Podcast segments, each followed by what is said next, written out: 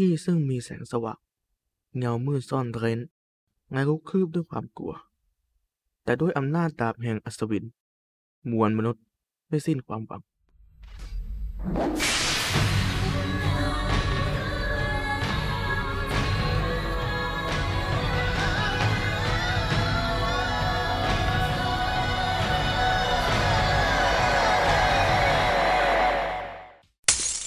งชอบดูภาพยนตร์ชอบดูโทคุซัตสึแล้วคุณกำลังหาพอดแคสต์ฟังคุณมาถูกที่แล้วครับเพราะคุณอยู่กับผมไผ่และเมืองในรายการในรายการโทคุมูฟ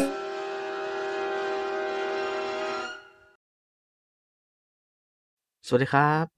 สวัสดีครับ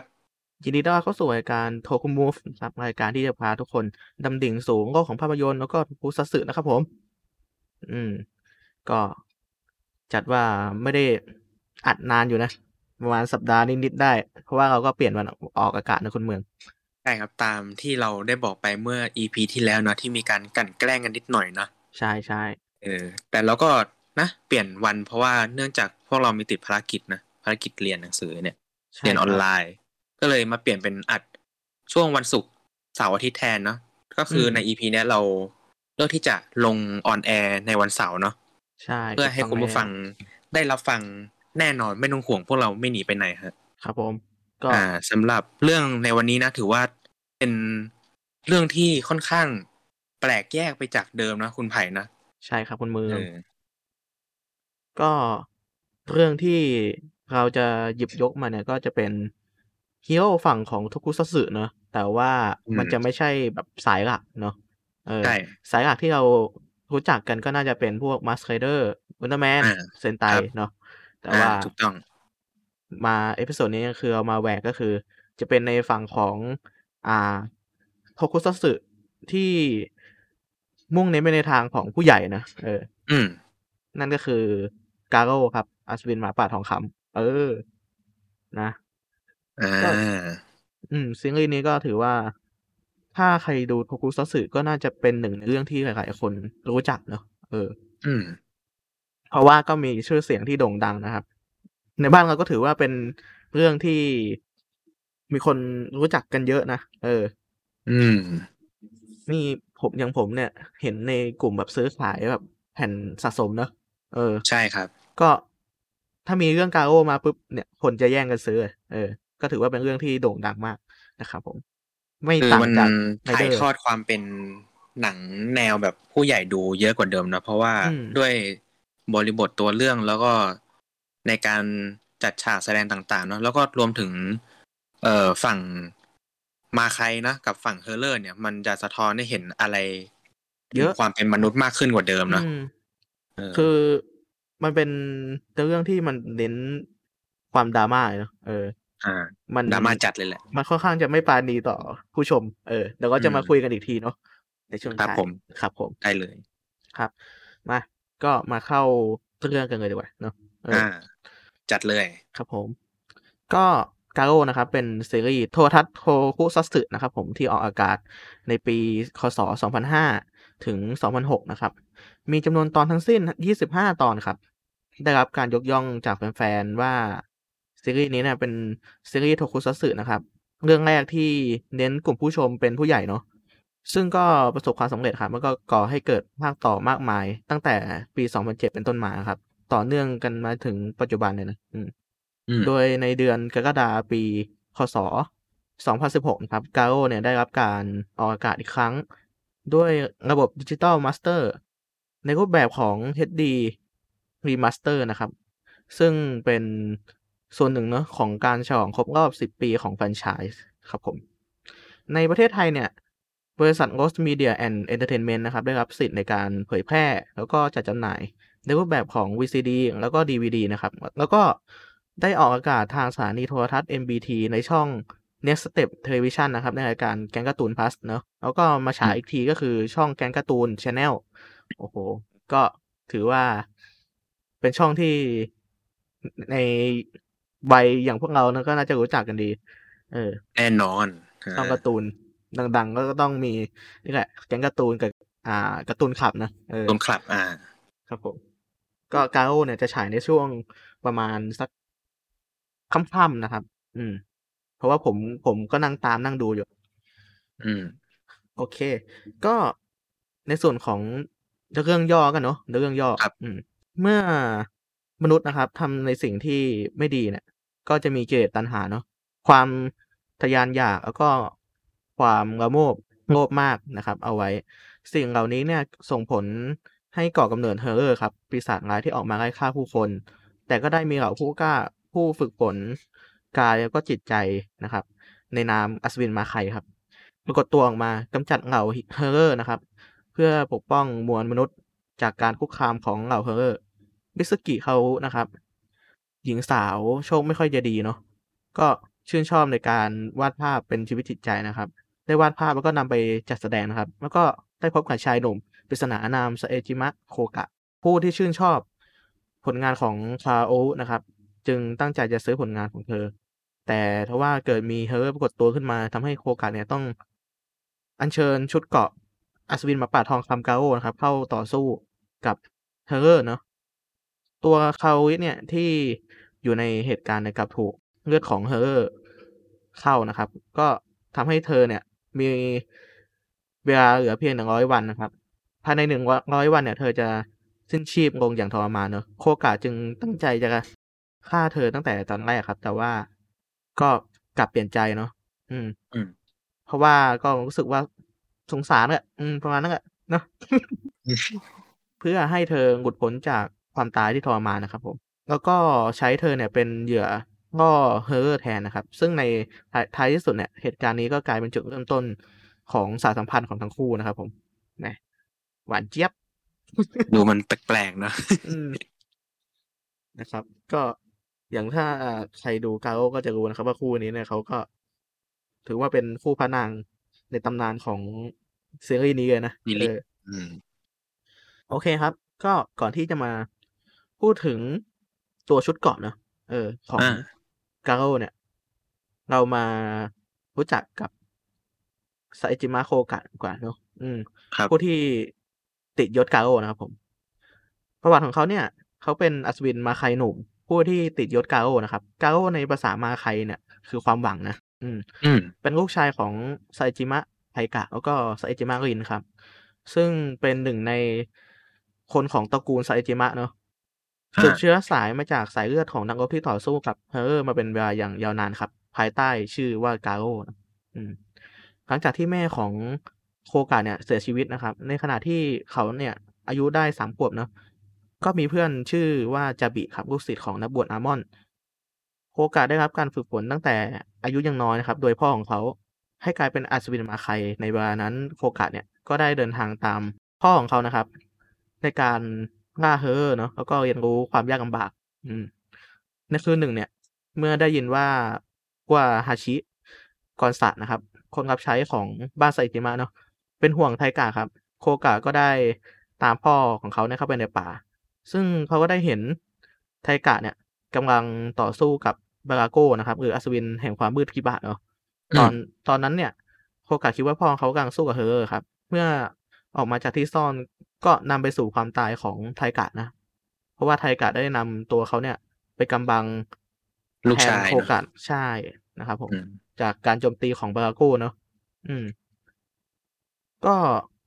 โดยไทกะเนี่ยได้ให้แหวนซากุบ้านะครับ แล้วก็สั่งเสียกับโคกะว่าให้โคกะเนี่ยเป็นกาโอต่อจากเขา แล้วก็เป็นคนที่มีความกล้าหาญเนื่องจากดาบของไทกะเนี่ยทำมาจากโซเมทันนะครับ ก็ทำให้โคกะในขณะนั้นเนี่ยไม่สามารถยกขึ้นได้นะอืม อืม โคกะจึงต้องฝึกฝนตนเองนะครับ อยู่ในป่านับสิบปีนะครับ เพื่อเป็นกาโอนะครับ แล้วก็มีความกล้าหาญอย่างที่พ่อของเขาเนี่ยสั่งเสียไว้ อืม จนสามารถยกดาบนี้ได้ในที่สุดนะครับทำให้โคกันเนี่ย ได้กลายเป็นกาโอแล้วก็เข้าต่อสู้กับเพอร์เรอร์ตลอดมาครับผมก็ในลักษณะของบุคลิกนิสัยของเขาเนาะอืม โคกะเนี่ยเป็นผู้ชายที่มีจิตใจสูงส่งครับ แล้วก็ใจดีอย่างแท้จริงเนาะภายใต้บุคลิกที่เขาเนี่ยไม่ค่อยจะเข้าสังคมได้สักเท่าไหร่เนาะซึ่งเป็นผลมาจากอดีตที่ไม่ค่อยคุ้นเคยกับผู้คนของเขาเนาะอืม ไม่เพียงแต่เขาเนี่ยจะเฝ้าดูไทกะพ่อของเขาเสียชีวิตนะครับ ด้วยน้ำมือของบาโก้ ซึ่งตอนนั้นเนี่ยเขาคิดว่าเป็นเฮอร์เรอร์เนาะจากการที่เขาได้เห็นลักษณะที่คล้ายแล้วก็จำได้เพียงลางๆในช่วงเวลานั้นเท่านั้น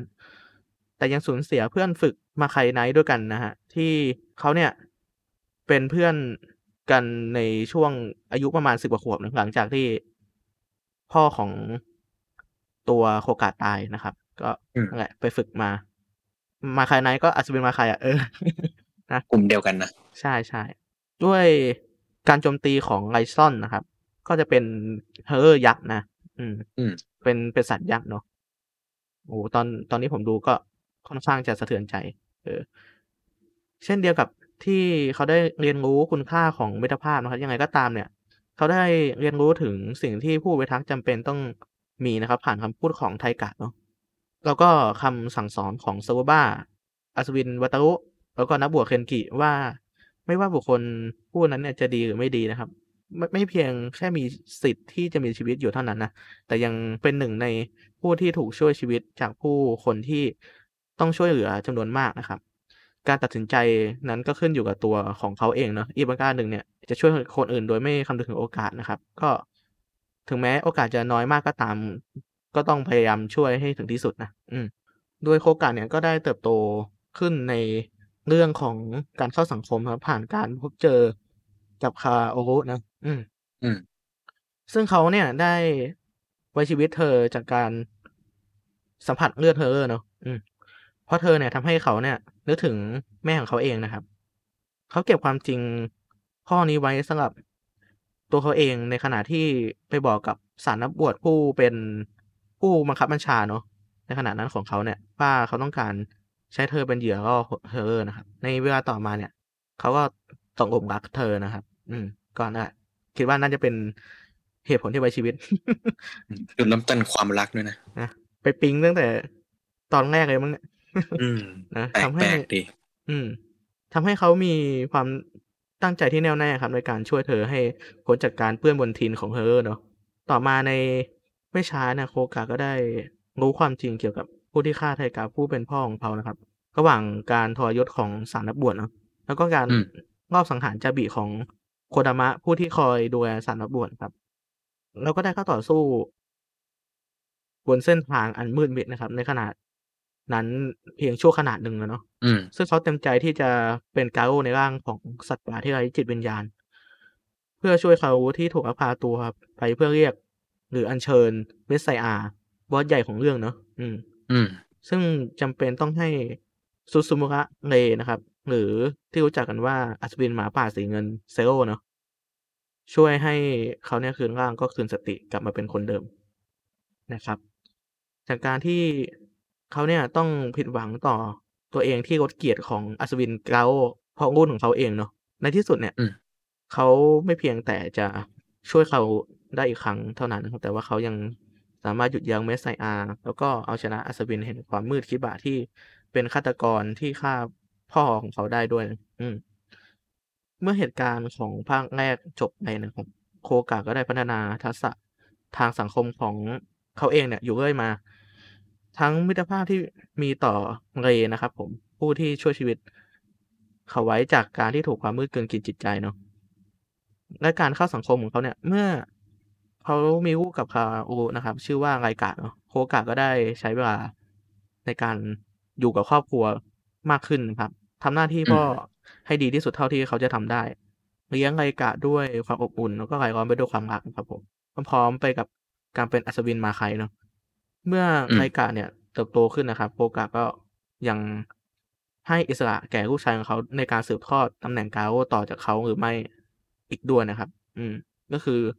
เป็นพ่อที่เปิดใจเลยนะเออดูแลอย่างดีนะใช่อาจจะเพราะว่าประสบการณ์ตัวเองด้วยมั้งเนาะในช่วงวัยเด็กโดนอะไรมาเยอะด้วยอืมโอเคครับก็มาในส่วนของความสามารถนะครับความสามารถของโคกะเนี่ยก็จะมีอยู่เพียงหนึ่งเดียวก็คือการฝึกอัศวินมาไคนะครับอืมการฝึกของอัศวินมาไคเนี่ยเขาเนี่ยเหมาะสมกับตำแหน่งของเขาในฐานะอัศวินชั้นสูงนะครับแล้วก็เป็นตำแหน่งอัศวินทองคำด้วยนะโดยไม่ต้องสงสัยเลยว่าเขาเนี่ยคืออัศวินมาไคที่ยิ่งใหญ่ที่สุดในยุคของเขาเองนะครับโคกะเนี่ยได้สังหารเฮอร์อันสมหวังมากมายนะครับในช่วงเวลาของเขารวมถึงเมสไซอาเนาะ แม่ของเหล่าเฮอร์นะครับที่ที่เป็นบอสใหญ่ของภาคแรกเนาะอีกด้วยนะครับผมมาก็มาในส่วนของอุปกรณ์นะครับอุปกรณ์ของโคกะก็จะมีดังนี้ครับคือหนึ่งซารุบ้าแหวนพูดได้ที่มีความรู้เกี่ยวกับเรื่องของเฮอร์นะแล้วก็เป็นเพื่อนที่คอยให้คำแนะนำแก่โคกะเสมอนะครับผมสองกาโร่เคนหรือดาบกาโร่นะครับดาบมาไคของโคกะในรูปของดาบสองคมนะครับเมื่อแปลงร่างแล้วเนี่ยก็จะกลายเป็นดาบที่ใช้ในรูปของดาบยาวเนาะอืมอืม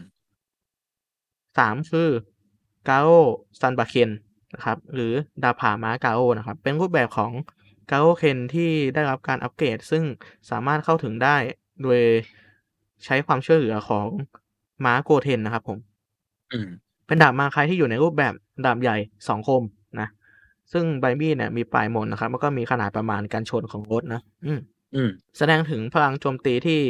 เพิ่มขึ้นครับแล้วก็ระยะที่ทำให้กาโร่เนี่ยสามารถตัดผ่านเฮอร์ที่สมหวังได้นะครับผมแม้จะมีขนาดใหญ่ขึ้นแต่ก็ไม่ได้เกะกะตัวโคกะแต่อย่างใดนะครับเพราะว่าเนื่องจากอาวุธนี้เนี่ยมันทำมาจากโซเมทัลเนอะก็คือเป็นแร่โลหะแห่งจิตใจนะที่ว่าแบบอ่ามันจะสามารถใหญ่ขึ้นหรือเล็กลงได้ด้วยพลังของจิตใจความกล้าของตัวผู้ใช้เนาะคุณเมืองเป็นจิตวิญญาณของตัวผู้ใช้เองเนี่ยไปเชื่อมต่อกับชุดกรอนเนี่ยมันจะเสริมสร้างพลังที่มากขึ้นกว่าเดิมใช่ครับผมโอเคก็ต่อมาก็คืออุปกรณ์ที่สี่ครับผมไดกาโอซันบาเคนนะครับผมหรืออภิมหาดาบผ่าม้ากาโอนะครับใหญ่มากก็ขอตั้งชื่อให้มันใหญ่หน่อยนะฮะใหญ่มากไม่ใช่ใหญ่ธรรมดาใหญ่มากนะการเป็นการใช้อัปเกรดครั้งที่สองของกาโอเคนนะครับด้วยความช่วยเหลือของมาโกเทนเช่นเคยนะครับแบบฟอร์มนี้เนี่ยคล้ายกับกาโอซันบาเคนครับแต่ด้วยขนาดแล้วก็การโจมตีที่เพิ่มขึ้นนะครับสัดส่วนที่เพิ่มขึ้นอย่างน่าตกใจด้วยนะทำให้แม้แต่โกเทนเนี่ยก็สามารถโต้คลื่นบนดาบเล่มนี้ได้นะครับผมใหญ่ขนาดไหนนะมาโต้คลื่นได้ใหญ่มากนะเท่าที่ผมเคยดูเนี่ยมันใหญ่จนแบบสามารถกวาดต้อนแบบฟันได้ระยะไกลใช่คือฝูงฝูงเฮอร์เรอร์มาเป็นพันๆตัวเจออันนี้เข้าไปก็จบนะฮะเอียงหมดเลยครับใช่ครับแล้วก็เช่นเดียวกับการอัปเกรดครั้งก่อนนะครับการอัปเกรดครั้งนี้เนี่ยก็สามารถเข้าถึงได้ด้วยความช่วยเหลือของโกเทนเท่านั้นด้วยนะอืมอืมสุดท้ายครับคือสิ่งที่ขาดไม่ได้ครับห้าชุดเกาะกาโอครับโคกะเนี่ยสืบทอดชุดเกาะกาโอจากพ่อของเขานะครับที่เสียชีวิตไปเนาะอืมแต่เมื่อสวมใส่ชุดเกาะเนี่ยดวงตาของเขาเนี่ยจะเปลี่ยนนะครับเป็นสีเขียวเนาะอืมดวงตาที่มองผ่านชุดเกาะเข้าไปแล้วเนาะอืมซึ่งตัวพ่อของเขาเนี่ยเป็นดวงตาสีแดงเนาะอ่าครับโอเคครับคุณเมืองก็จะเป็นคนอ่าให้รายละเอียดเนาะเกี่ยวกับชุดเกาะกาโอโอเคได้เลยครับเชิญนะครับอ่าเข้ามาถึงส่วนของกาโร่โดยเฉพาะเนาะก็คือพูดถึง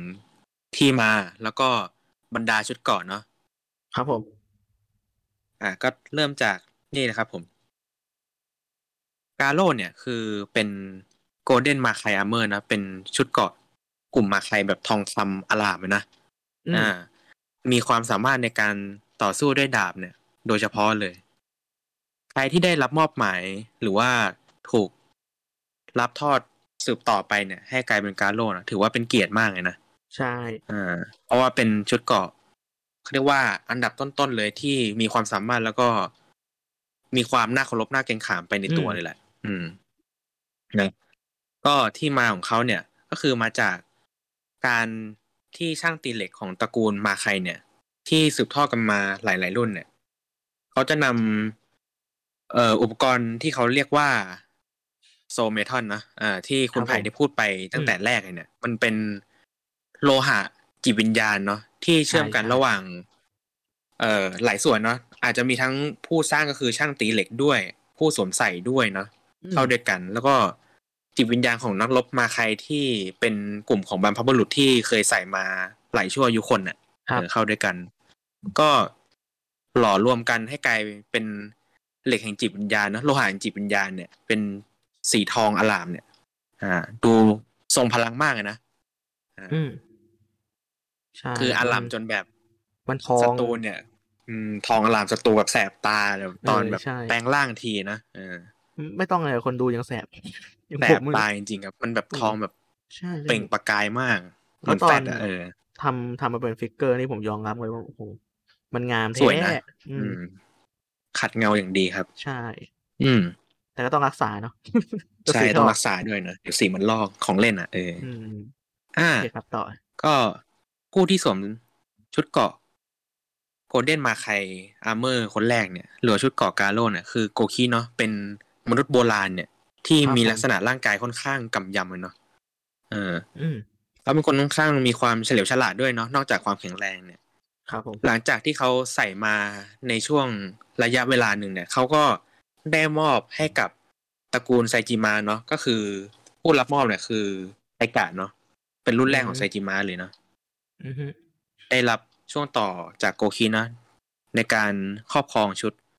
โกลเด้นมาไคอาร์เมอร์เนาะหรือกาโร่นี่เองอืมก็จากไทกะเนี่ยก็จะเป็นโคกะเนาะก็คือคนที่คุณไผ่ได้พูดไปเนาะอ่าเพราะว่าเขาเนี่ยมีบทบาทมากที่สุดเลยเนาะในบรรดาซีรีส์กาโร่เนี่ยแล้วก็พระเอกคนคนแรกก็เป็นพระเอกที่ถือว่าถ้าคนรู้จักเขาก็จะรู้จักคนนี้ก่อนเนาะอืมอ่าคุณหูคุณตาเลยแหละใช่ใช่อ่าแล้วก็มาถึง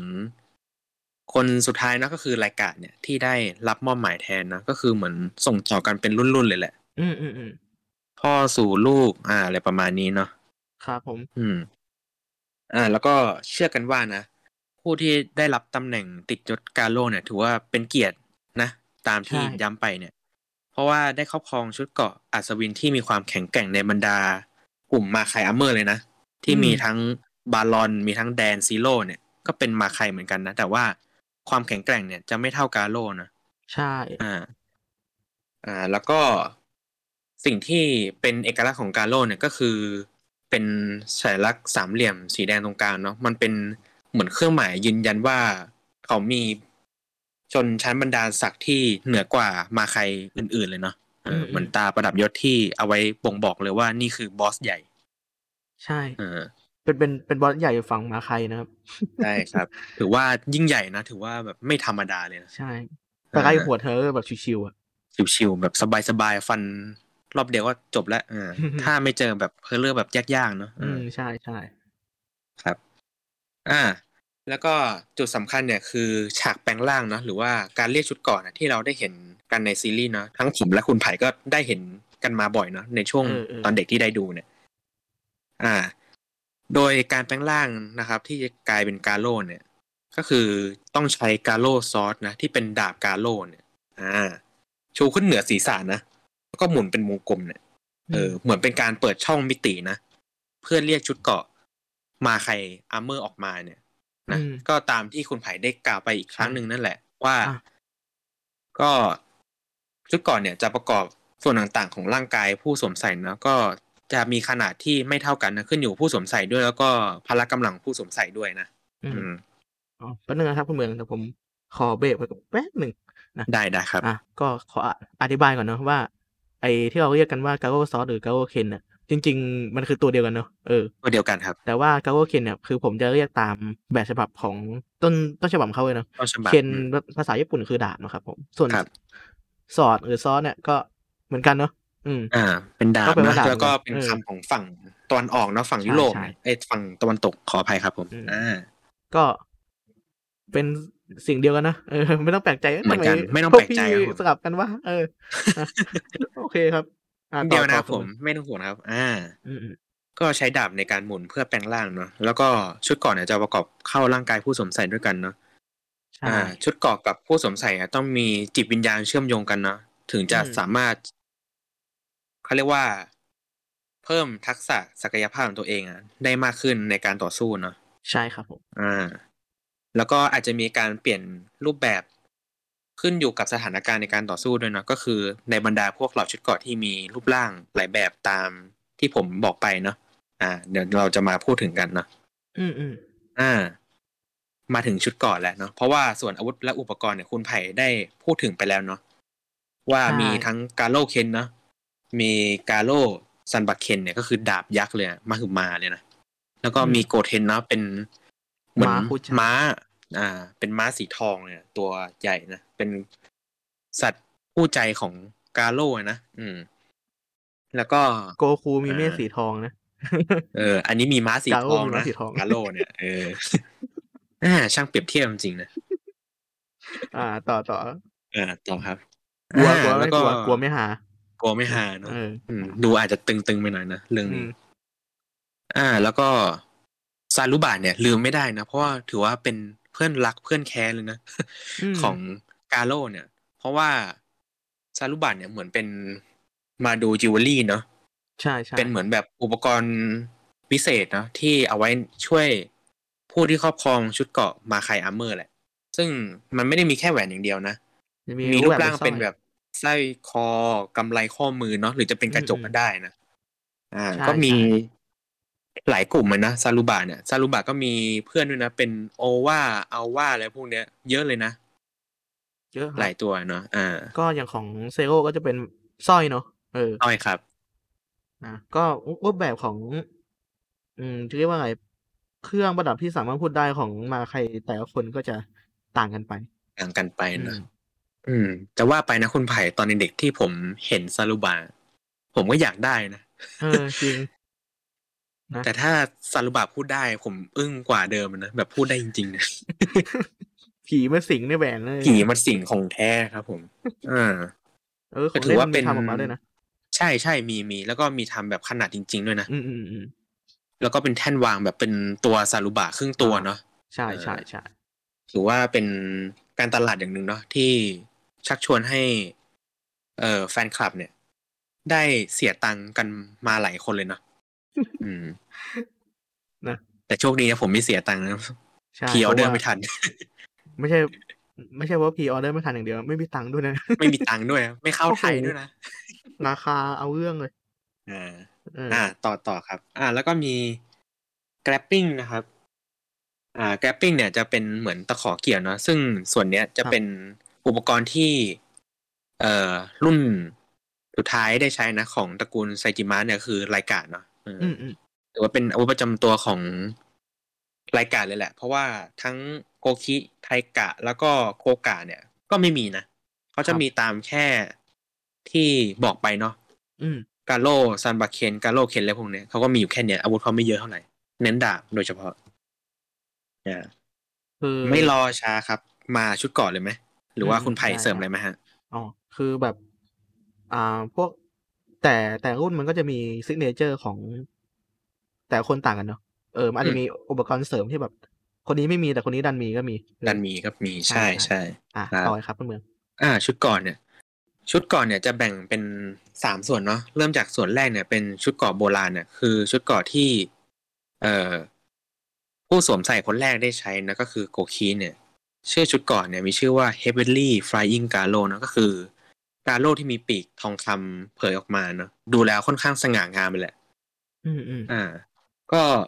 ชุดก่อนเนี่ยได้ปรากฏขึ้นตอนที่โกคีเนี่ยได้ต่อสู้กับซารุจินเนาะซึ่งเป็นเป็นเฮอร์เลอร์นะที่อยู่ในช่วงสมัยนั้นน่ะคือเขาจะเป็นมนุษย์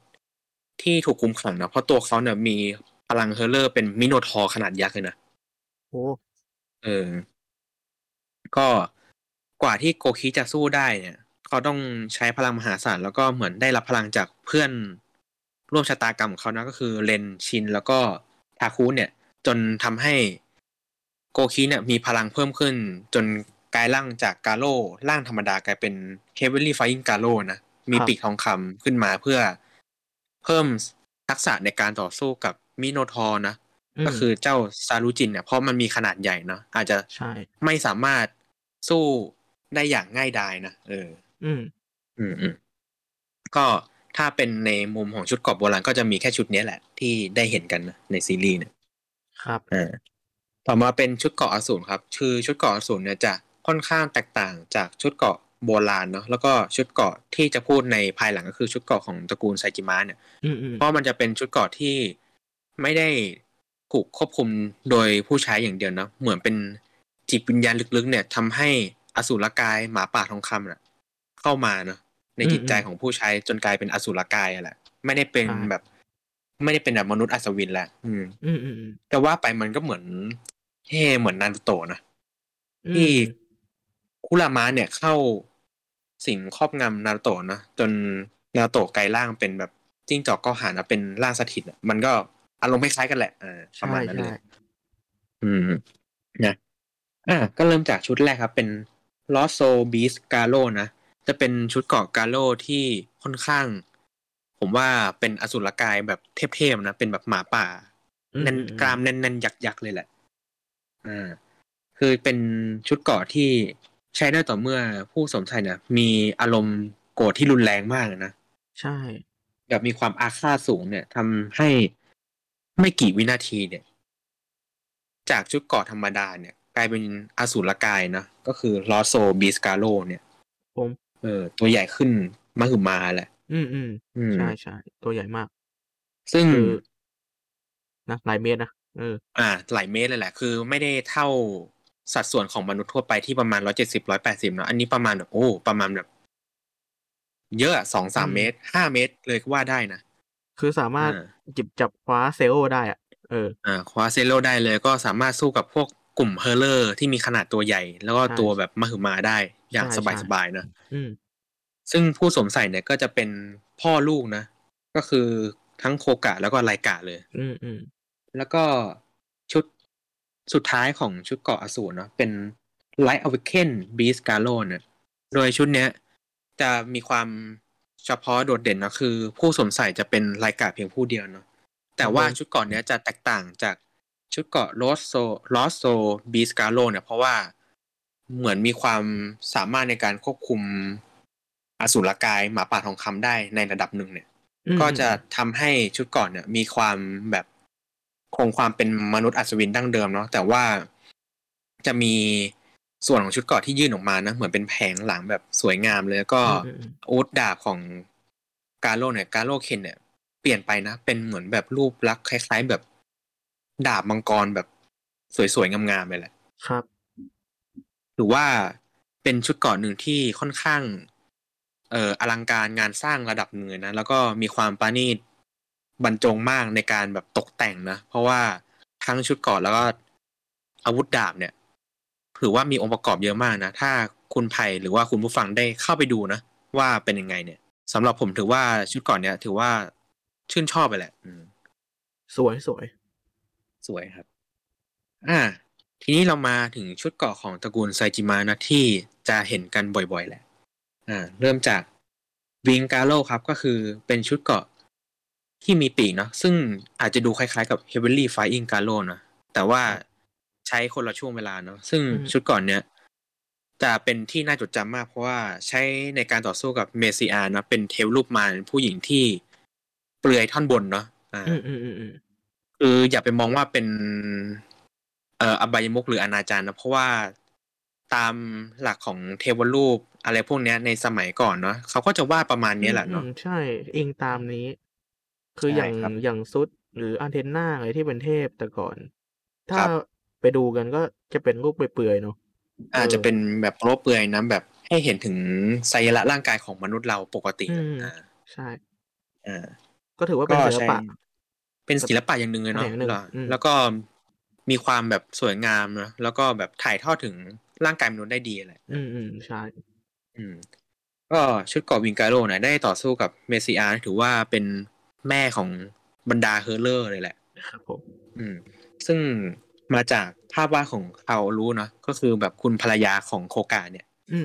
วาดขึ้นมานะก็คือเหมือนในฉากซีรีส์ถ้าได้ดูเนี่ยจะเป็นแบบภาพวาดเหมือน stop motion น่ะเนาะที่มีทั้งตัวโคกาที่เป็นGaroด้วยนะในนั้นด้วยแล้วก็เมซิอาเนี่ยเหมือนเป็นการเล่าเรื่องเนาะจนหลุดเข้าไปถึงความเป็นจริงเนี่ยอืมทั้งที่วาดเนี่ยเออก็ปรากฏให้เห็นเป็นเทวรูปมารเมซิอาเนาะแล้วก็มีโอกาสที่เป็นGaroสู้ในนั้นด้วยแต่ว่าเหมือนคราวลูกก็หลุดไปในในมิตินั้นด้วยเนาะเหมือนเป็นแบบถูกจับเป็นตัวประกันไปเป็นตัวเอ่อไปเป็นเครื่องสังเวยเนาะครับอ่าซึ่งสุดท้ายเนี่ย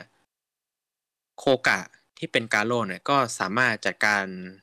เทวรูปมารหญิงเมซิอาได้สำเร็จเนาะถึงแม้จะยากเย็นพอสมควรแหละอืมเออแล้วก็สามารถช่วยภรรยาสุดที่รักได้เนาะรอจากเงื้อมือของเทวรูปมารเนี่ยที่เกิดจาก มันจะว่ายังไงดีแบบเหมือนจิตใต้สำนึกของเขารู้หรอแบบที่เขาแบบเป็นนักวาดเนาะที่เราเห็นกันในซีรีส์จิตวาดของเฮอร์ด้วยเออระดับหนึ่งคือเหมือนแบบมีส่วนด้วยนะมันจริงๆเมสซี่อาร์มันก็น่าจะมีอยู่แล้วแหละแต่ว่าเหมือนเขาน่าจะมีอะไรที่ไปเชื่อมโยงกับมันอยู่เอออ่าเหมือนเป็นผู้ปลดล็อกเนาะอ่าเหมือนผู้ปลดล็อกให้พระแม่เนี่ยเกิดขึ้นมาอีกครั้งหนึ่งนะอืมก็คือมันก็เป็นซีรีส์ที่มันสอดแทรกปรัชญาอะไรเยอะอยู่นะ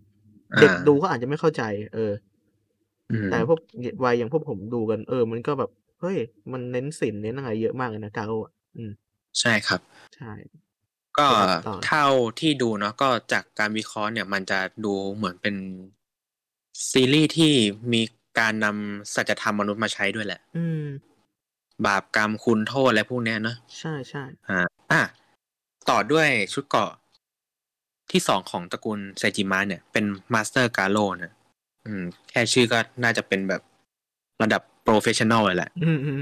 อืมซึ่งเป็นชุดเกราะที่ใช้ในการต่อสู้ครั้งสุดท้ายของกาโร่กับคิบะเนาะที่คุณไผ่ได้กล่าวไปในเบื้องต้นเนี่ยคือตอนแรกกับผู้สวมใส่กาโร่คือไทกะนะคือคุณพ่อเนี่ยได้ต่อสู้เนาะซึ่งแพ้คิบะไปคือแพ้เนื่องจากปกป้องลูกชายเนาะก็คือโคกะเนี่ยอืมพลาดพลาดอืมใช่แล้วก็เหมือนชุดก่อนเนี่ยพอตอนที่ไทกะได้สละชีพเพื่อช่วยลูกตัวเองคือโคกะเนาะก็เหมือนได้ถูกผนึกเนาะเหมือนไม่สามารถเอามาใช้งานได้ก็คือถูกผนึกโดยคิบะกับซารุบะเนาะอ่าไปในอีกมิติหนึ่งเนี่ยเพื่อไม่ให้มาเรียกใช้เพราะว่าเป็นชุดเกราะที่มีความแข็งแกร่งกว่าเดิมเนาะสามารถสู้กับมาไคที่มีความแข็งแกร่งเช่นเดียวกันนะกับกาโร่เนี่ยก็มีเหมือนกันอืมอืมก็เป็นระยะเวลานานเนาะที่จะเรียกมาได้เนี่ยโคกะต้องผ่านอะไรมาเยอะนะทั้งการใช้ชุดเกราะกาโร่เนี่ยผ่านการฝึกเอ่อการต่อสู้เนาะต่างๆนะกับพวกเคอร์เลอร์เนี่ยถึงสามารถเรียกชุดเกราะที่ถูกผนึกโดยคิบะกับซารุบะได้อีกครั้งนึงก็คือมาสเตอร์กาโร่เนี่ยนำมาสู้กับคิบะเนาะก็คือเหมือนเป็นการแก้แค้นให้กับการสูญเสียพ่อตัวเองเนาะเออครับซึ่งแปลกเหมือนกันว่าชุดเกราะเนี่ยเรียกมาได้ก็จริงนะแต่ว่าผู้ที่ช่วยในการปลดปล่อยชุดก่อนเนี่ยก็คือซารุบะนะอ่าแปลกเหมือนกันนะว่าทำไมถึงปล่อยนะอ่าอาจจะมีเรื่องปัจจัยบางอย่างเนาะอาจจะมีปัญหากับคิบะหรือว่าซารุบะได้ตายไปเนาะถึงแบบต้องปลดปล่อยออกมาเนาะคือคิบะมันก็ถือว่าเป็นลัสบอสของเรื่องอีกตัวนึงนะลัสบอสเหมือนกันนะใช่ใช่เป็นอัศวินมาใครที่เคยแต่ต้องเหมือนแต่ต้องวางความมืดเนาะแล้วก็โดนเฮอร์เลอร์เฮอร์เลอร์ครอบงำจิตใจด้วยใช่อืมก็ทำให้โคกะเรียกชุดเกราะมาสเตอร์กาโร่ได้เนาะซึ่งเป็นชุดเกราะที่มีความหนักแน่นเนาะแล้วก็แบบดูเป็นนักรบที่น่าเกรงขามกว่าเดิมเลยแหละเออเพราะชุดเกราะมันดูแบบส่วนประกอบต่างๆมันดูแบบเพิ่มขึ้นเหมือนแบบมวลกล้ามเนื้ออะไรประมาณนี้เนาะอืมก็สุดท้ายเนี่ยสามารถต่อสู้เอาชนะคิบะได้สำเร็จเนาะอ่าก็ผู้สวมใส่ก็คือไทกะเนาะกับโคกะนั่นเองครับอ่าต่อมาเป็นชุดเกราะที่สามเนาะชื่ออาจจะดูแบบวิทยาศาสตร์หน่อยอ่ะอ่าก็คือชุดเกราะฟอสฟอรัสกาโร่เนาะเออฟอสฟอรัสเออมันแปลกๆเนาะเหมือนเป็นแร่ธาตุฟอสฟอรัสก็เป็นแร่ธาตุนะที่อยู่ในดินเนาะถือว่าเป็นแร่ธาตุที่เป็นอาหารหลักของดินนี่แหละอืมๆใช่ๆนะก็ใช้เมื่อโคกะเนี่ยหยิบลูกศรธนูฟอสฟอรัสออกมาเนี่ยที่จะเป็นแบบลูกศรแบบสีเหมือนคล้ายๆแบบสีดินเนาะออกน้ำตาลน้ำตาลเนาะครับแล้วก็มีแบบเอ่อหนามคมเนี่ยหลายส่วนออกมานะแต่ว่าไม่ได้มาเป็นแบบคล้ายๆเหมือนลูกตุ้มอ่ะแต่เป็นแบบค่อยๆออกมาทีละแง่งทีละแง่งเหมือนแบบก้านไม้แบบที่ดูแบบแข็งแรงเนาะดูเป็นอาวุธครับอ่าเพื่อใช้ในการต่อสู้เลกิเลสนะก็จะเป็นเฮอร์เลอร์ในตำนานเนาะที่จะเป็นแบบเฮอร์เลอร์ที่ใส่หมวกสีดำเนาะหน้าขาวๆหน่อยที่แบบหน้าเหมือนผีเลยอันเนี้ยเออคุณใส่คุณคุณไหมอืมก็คุ้นๆอยู่แต่ผมผมไม่ค่อยได้ดูนานนะแบบพักนี้แต่ก็ยังยังจำลักษณะมันได้ถ้า ได้เห็นมันอีกครั้งเลยนะก็อาจจะห่างเหินไปนานด้วยแหละนะใช่ใช่ใช่ก็เป็นเฮอร์เลอร์นะที่ปรากฏในภาค Demon Beast of the Midnight Sun นะเออที่เจ้าเลกิเลสเนี่ยเหมือนเป็น last boss เลยแหละอ๋ออืมๆใช่ๆซึ่งโคกะเนี่ยเป็นผู้สวมใส่เป็นผู้เดียวเหมือนกันนะก็ได้เรียกชุดก่อนนี้ออกมาเนี่ยไม่ได้เรียกสิต้องบอกว่าหยิบอาวุธลูกศรธนูฟาฟารัสออกมาเนี่ยเพื่อใช้ในการต่อสู้กับเลกิเลสโดยเฉพาะนะซึ่งสุดท้ายเนาะก็คือชนะอยู่ดีแหละเนาะยังไงตัวเอกก็ต้องชนะอยู่แล้วเอกอ่ะอืมก็ชนะไปในที่สุดนะก็ผู้ครอบครองก็ย้ำอีกทีนะครับก็คือโคกะเหมือนเดิมนะใช่ครับอ่าต่อไปครับเป็นชุดเกาะ Dragon Formation Garo นะอืมถือว่าเป็นชุดเกาะที่มีความสวยงามอีกชุดเกาะนึงเลยเพราะว่าเป็นชุดเกาะที่ถูกสันนิษฐานว่าถูกอัญเชิญโดยเลกานะอ่าเลกาเนี่ยเป็นเขาเรียกว่าแม่ชีมาไคเลยแหละนักบวชมาไคนะเอออ่านักบวชมาไคนักบวชหญิงเนาะเออใช่ซึ่งเลกาเนี่ยใช้ฟรุตในการเป่าอัญเชิญเนาะก็ถือว่าเป็นการเรียกอัญเชิญที่แปลกดีนะจากที่เห็นกันมาคือการใช้วุฒิหมุนวงกลมเพื่อเปิดมิตินะแต่นี่เป็นการใช้ฟุตเพื่ออัญเชิญมาเนาะก็คือเขามีเหตุผลนะว่าทำไมต้องใช้วิธีการอัญเชิญแบบนี้อืมก็คือชุดก่อนเนี้ยต้องอัญเชิญด้วยการเป่าฟุตของเลกาเพราะว่าเหมือนเป็นการเรียกเหล่าบรรพบุรุษวิญญาณของเหล่านักรบมาไคเนี่ยเข้าสู่ชุดเกาะกาโร่ที่โคกะสวมใส่เนี่ยทำให้ชุดก่อนเนี้ยมีความที่ว่าพลังอันมหาศาลมากขึ้นเนาะแล้วก็ดูเป็นแบบชุดเกาะโบราณเลยแหละอืมแบบรวมทุกสรรพสิ่งแล้วก็รวมทุกจิตวิญญาณของบรรพบุรุษเนี่ยก็คือลักษณะจะคล้ายๆเหมือนแบบอ่ามีหางมังกรนะใช่ๆอ่าแล้วก็มีปีกที่ค่อนข้างแบบเรียกว่าใหญ่พอสมควรแหละแล้วก็เหมือนมีเกราะทองชนิดหนึ่งอ่ะเป็นแบบหัวมังกรอ่ะเหมือนลอยอยู่บนหัวด้วยเนาะภาคนี้ถ้าจำไม่ผิดจะอยู่ในภาคของเรดลิควิมใช่ไหมอืมเรดลิควิมครับผมอืมอ่าเพราะว่าอะไรเพราะว่าในเรดลิควิมน่ะมีลัสบอสเหมือนกันนะก็คือพาม่าหรือกามนั่นเองนะที่จะเป็นมิลเลอร์มิลเลอร์เฮอร์เลอร์นะก็คือจะเป็นแบบเฮอร์เลอร์ที่สิงสู่ในกระจกเนี่ยถูกต้องอ่าก็สุดท้ายเหมือนเดิมครับโคกะชนะพระเอกอะเออยังไงก็พระเอกแล้ว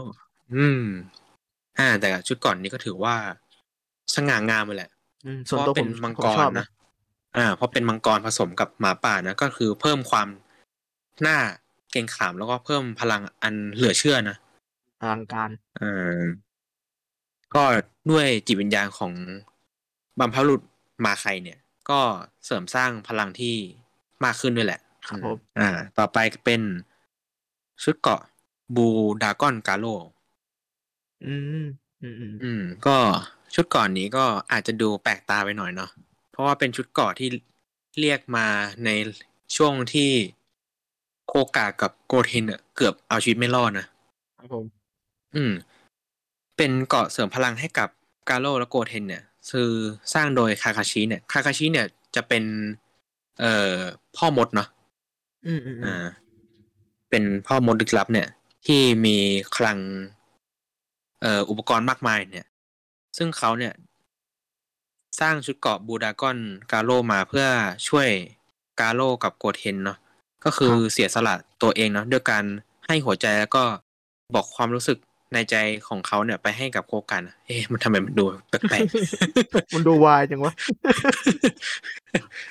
ความหวั่นไหวมันก่อเข้าในจิตใจเอ้ยเขาเขาเขาเป็นเพื่อนเออเป็นเพื่อนที่ดีต่อกันเป็นเพื่อนที่ดีต่อกันครับผมก็แบบช่วยเหลือกันมาเยอะนะอืมก็ด้วยความที่ต่อสู้จนเกือบตายนะก็คือต่อสู้กับมายูเนี่ยก็เป็นเฮอร์เลอร์ตัวหนึ่งนะที่มีความแข็งแกร่งแล้วก็น่ากลัวแล้วก็ตัวใหญ่ด้วยเออใช่ก็ก็เหมือนว่าตอนเนี้ยเกือบจะทำให้พวกเราไม่ได้เห็นโคกะอีกแล้วเนาะก็คือเกือบตายจริงๆใช่เออแบบเสี้ยววินาทีจริงๆแต่ว่าคาคาชิเพื่อนสนิทพ่อมดเนี่ยพ่อมดนะก็ช่วยเหลือจนได้นะทำให้กาโร่และโกเทนน่ะ สามารถหล่อรวมเข้าด้วยกันเนาะเหมือนแบบเป็นการฟิวชั่นเลยแหละชุดก่อนเนี่ยอ่าใช่ก็ชุดก่อนจะเป็นลักษณะคล้ายๆแบบเอ่อกาโร่เนี่ยชุดเกาะกาโร่ยังคงเดิมนะแต่ว่าเหมือนโกเทนเนี่ยจะเป็นส่วนประกอบที่เหมือนแยกชิ้นส่วนเนาะเข้ากับชุดเกาะกาโร่อีกทีหนึ่งแล้วก็จะมีวงแหวนทองคำเนี่ยขึ้นมาด้วยเนาะอืมอืมแล้วก็จะมีอาวุธดาบที่ใหญ่กว่าเดิมอีกอ่าใช้ในการต่อสู้มาอยู่สุดท้ายก็กาโร่ชนะครับ ไม่เปลี่ยนแปลงนะแต่ว่าไม่เปลี่ยนแปลงครับแค่เพิ่มความยากลำบากของเลเวลเฉยๆอืมเพิ่มความยากลำบากของเลเวลแล้วก็ชุดเกาะที่แปรเปลี่ยนไปตามสถานการณ์ที่ได้กล่าวไปในเบื้องต้นเนาะใช่ยังไงบันไดก็ขายของใช่บันไดขายของแน่นอนครับแล้วก็ผู้สวมใส่ก็คงเดิมครับโคกะอืมก็เหมือนน่าจะเป็นผู้ที่ได้รับครอบครองชุดเกาะกาโร่ที่ค่อนข้างคุ้มค่าสุดแล้วนะอืมอืมเพราะว่าชุดเกาะเขาเยอะมากคือชุดอ่าชุดเกาะประจำตัวของโอกะนี่ถือว่าเป็นชุดเกาะที่ถือว่าแตกแขนงเป็นร่างต่างๆได้เยอะที่สุดนะอืมในบรรดาพระเอกเกานะก็อาจจะขึ้นอยู่จิตวิญญาณเขาเวลาที่แรงกล้าพอสมควรอ่ะใช่นะแล้วก็ชุดเกาะชุดสุดท้ายครับก็คือMajestic Beast Galo เนี่ยจะเป็นชุดเกาะที่อาจจะไม่ได้อยู่ในซีรีส์นะจะเป็นชุดเกาะที่อยู่ในเกมปาจิงโกครับซึ่งต่อสู้กับสัตว์เดรัจฉานในตำนานเนี่ยก็คือเสือสาวเลยอ่าซึ่งถ้าใช้ชุดเกาะกาโร่ธรรมดามันไม่สามารถต่อสู้กับเสือขาวนี้ได้เนาะอืมๆๆอืมเหมือนเลยแบบต้องใช้พิธีกรรมอะไรสักอย่างก็คือการผนึกตนเองให้อยู่กับ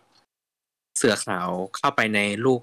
คริสตัลเนาะเหมือนแบบกักเก็บไว้ไม่ให้ออกมาเนี่ยเพราะว่าไม่งั้นจะอารวาสนะก็คือในบริบทเกมเนาะอ่าๆอ่าแต่อย่างอย่างไรก็ตามชุดก่อนนี้ก็ได้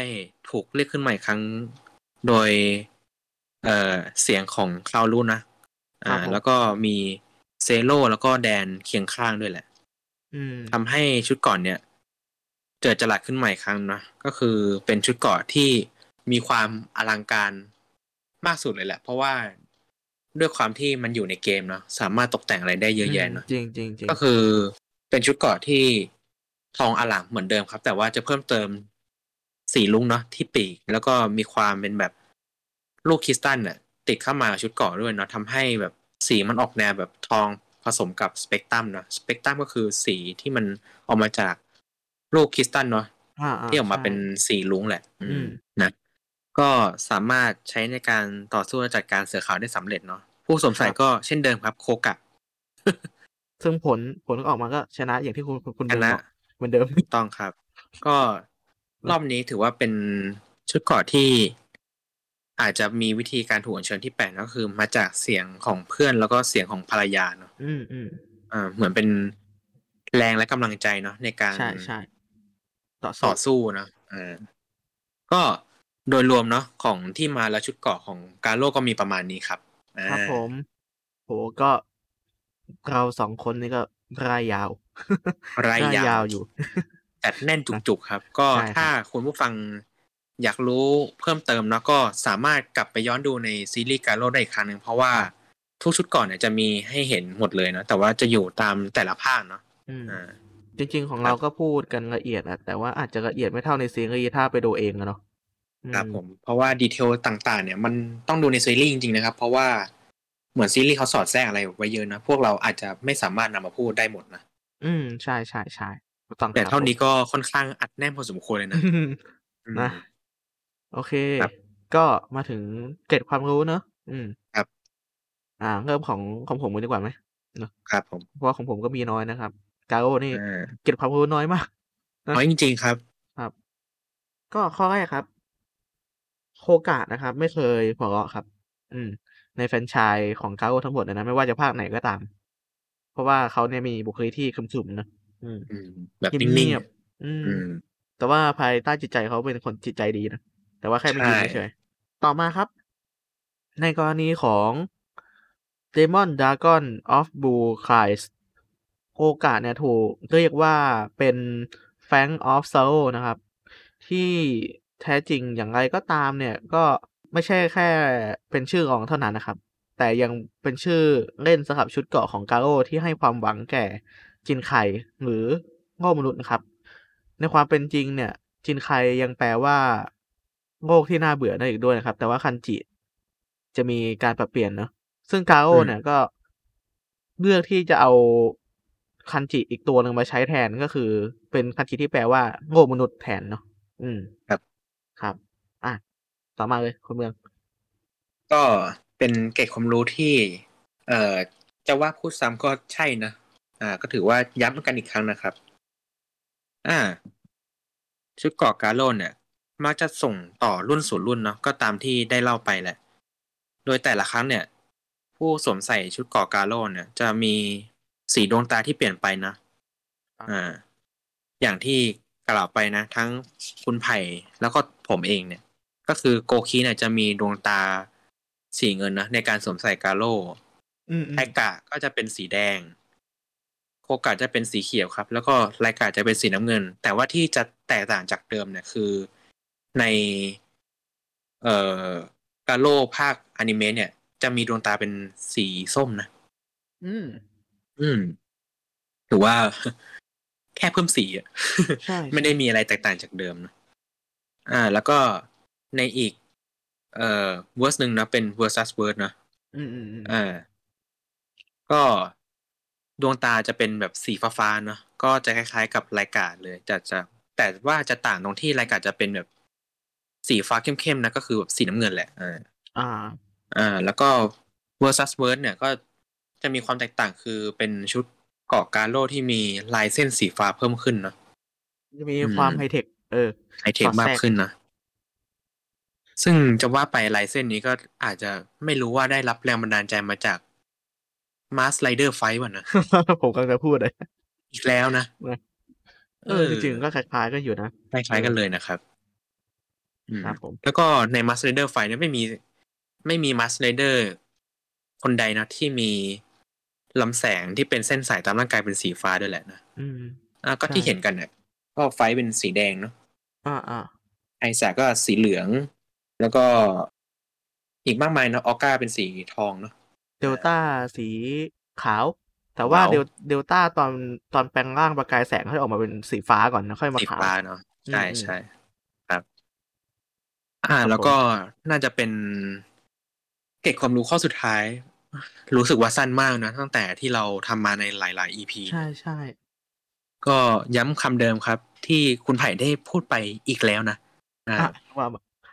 ตามคำกล่าวนะของโคกะและซาลูบ้าเนี่ยในเลลิควีมนะคือกาโร่เลลิควีมเนี่ยจะเป็นฉบับภาพยนตร์นะที่ฉายในปีสองพันสิบเนี่ยอืมกาโร่เนี่ยหมายความว่าความหวังนะในภาษาของมาไคครับผมเออภาษามาไคก็เป็นไงก็ไม่รู้นะ เป็นยังไงแต่ต้องไปดูในซีรีส์กับภาพยนตร์นั่นแหละใช่ๆคือคือคือมาไคมันเหมือนว่าเป็นจะว่าเป็นลัทธิก็ไม่เชิงนะไม่เชิงคืออ่าเหล่าผู้พิทักษ์ในเรื่องอ่ะจะถูกเรียกว่าเป็นมาไคหมดเลยแต่ว่าจะมีฝั่งที่เป็นนักบวชที่จะไม่ยุ่งเกี่ยวกับการต่อสู้นะเออจะเป็นแบบพวกเขาเรียกว่าอะไรพวกแม่มดพ่อมดอะไรนั่นแหละเออนักบวชอ่ะเสกของอะไรให้กับอัศวินเพื่อที่ใช้เป็นเครื่องรางนำโชคหรืออุปกรณ์ที่ใช้ในการต่อสู้อะไรอย่างเงี้ยเออจะเป็นสายซัพพอร์ตมากกว่าเนาะแล้วก็จะเป็นอัศวินมาไคก็จะเป็นกลุ่มที่ต้องเข้าไปจัดการกับเฮอร์เนาะอืมครับผมครับประมาณนี้ก็ประมาณนี้นะก็โดยรวมของกาโร่เนี่ยก็คือที่ได้พูดไปเหมือนกันนะอีกครั้งหนึ่งว่าเป็นซีรีส์ที่เอ่อเจาะเหมือนเจาะตลาดของกลุ่มแฟนคลับที่เป็นผู้ใหญ่เนาะเพราะว่ามีความเอ่อการนำความจริงหรือสัจธรรมมนุษย์มาใช้เนาะในการประกอบแต่ละฉากแต่ละบทเนี่ยแล้วก็เหมือนมีเรื่องศาสนามาสอดแทรกนะคือจากที่เราเห็นก็จะมีพ่อมดแม่มดเอ่อบาทหลวงนักบวชหญิงอะไรประมาณนี้นักรบอัศวินแม้แต่อาวุธเนี่ยก็ถือว่าเป็นสิ่งสำคัญเลยนะแล้วก็รวมทั้งเฮอร์เลอร์เนี่ยที่อาจจะเป็นทั้งพูดผีปีศาจเนี่ยมันคือดูๆแล้วเนี่ยผมคิดว่าอาจจะมีความเชื่อมโยงหรือว่าอาจจะได้รับ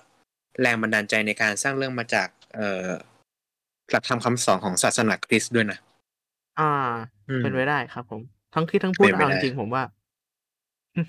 มันก็ผสมปนเปกันไปเนาะใช่ครับก็